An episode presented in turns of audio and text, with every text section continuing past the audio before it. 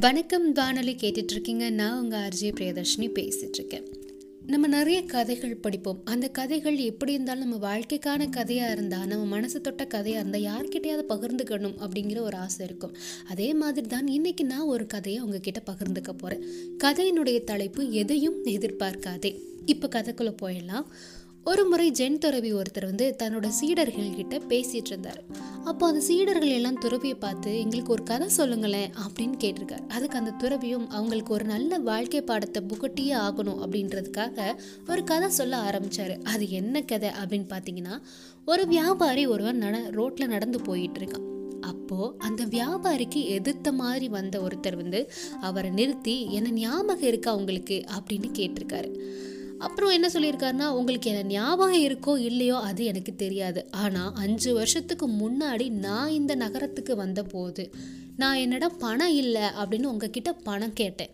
அதுக்கு நீங்களும் என்னிடம் எனக்கு வந்து கொஞ்சம் பணத்தை கொடுத்து ஒருவனுடைய வெற்றி பாதையில் செல்ல இது உதவட்டும்னு சொல்லி நீங்கள் வாழ்த்தி அந்த பணத்தை கொடுத்து உதவி பண்ணீங்க. அப்படின்னு சொல்லி அவருக்கு ஞாபகப்படுத்தினார்.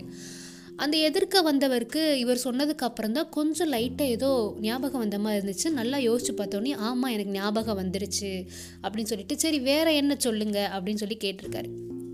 அதுக்கு அவன் வந்து என்ன சொல்லியிருக்கான்னா இல்லை எப்படி அப்போ எனக்கு பணம் கொடுத்து உதவி பண்ணீங்களோ அதே மாதிரி இப்போவும் ஒரு சந்தர்ப்பம் கொடுக்க முடியுமா? அப்படின்னு கேட்ட உடனே அந்த வியாபாரிக்கு தூக்கி போட்டுருச்சு.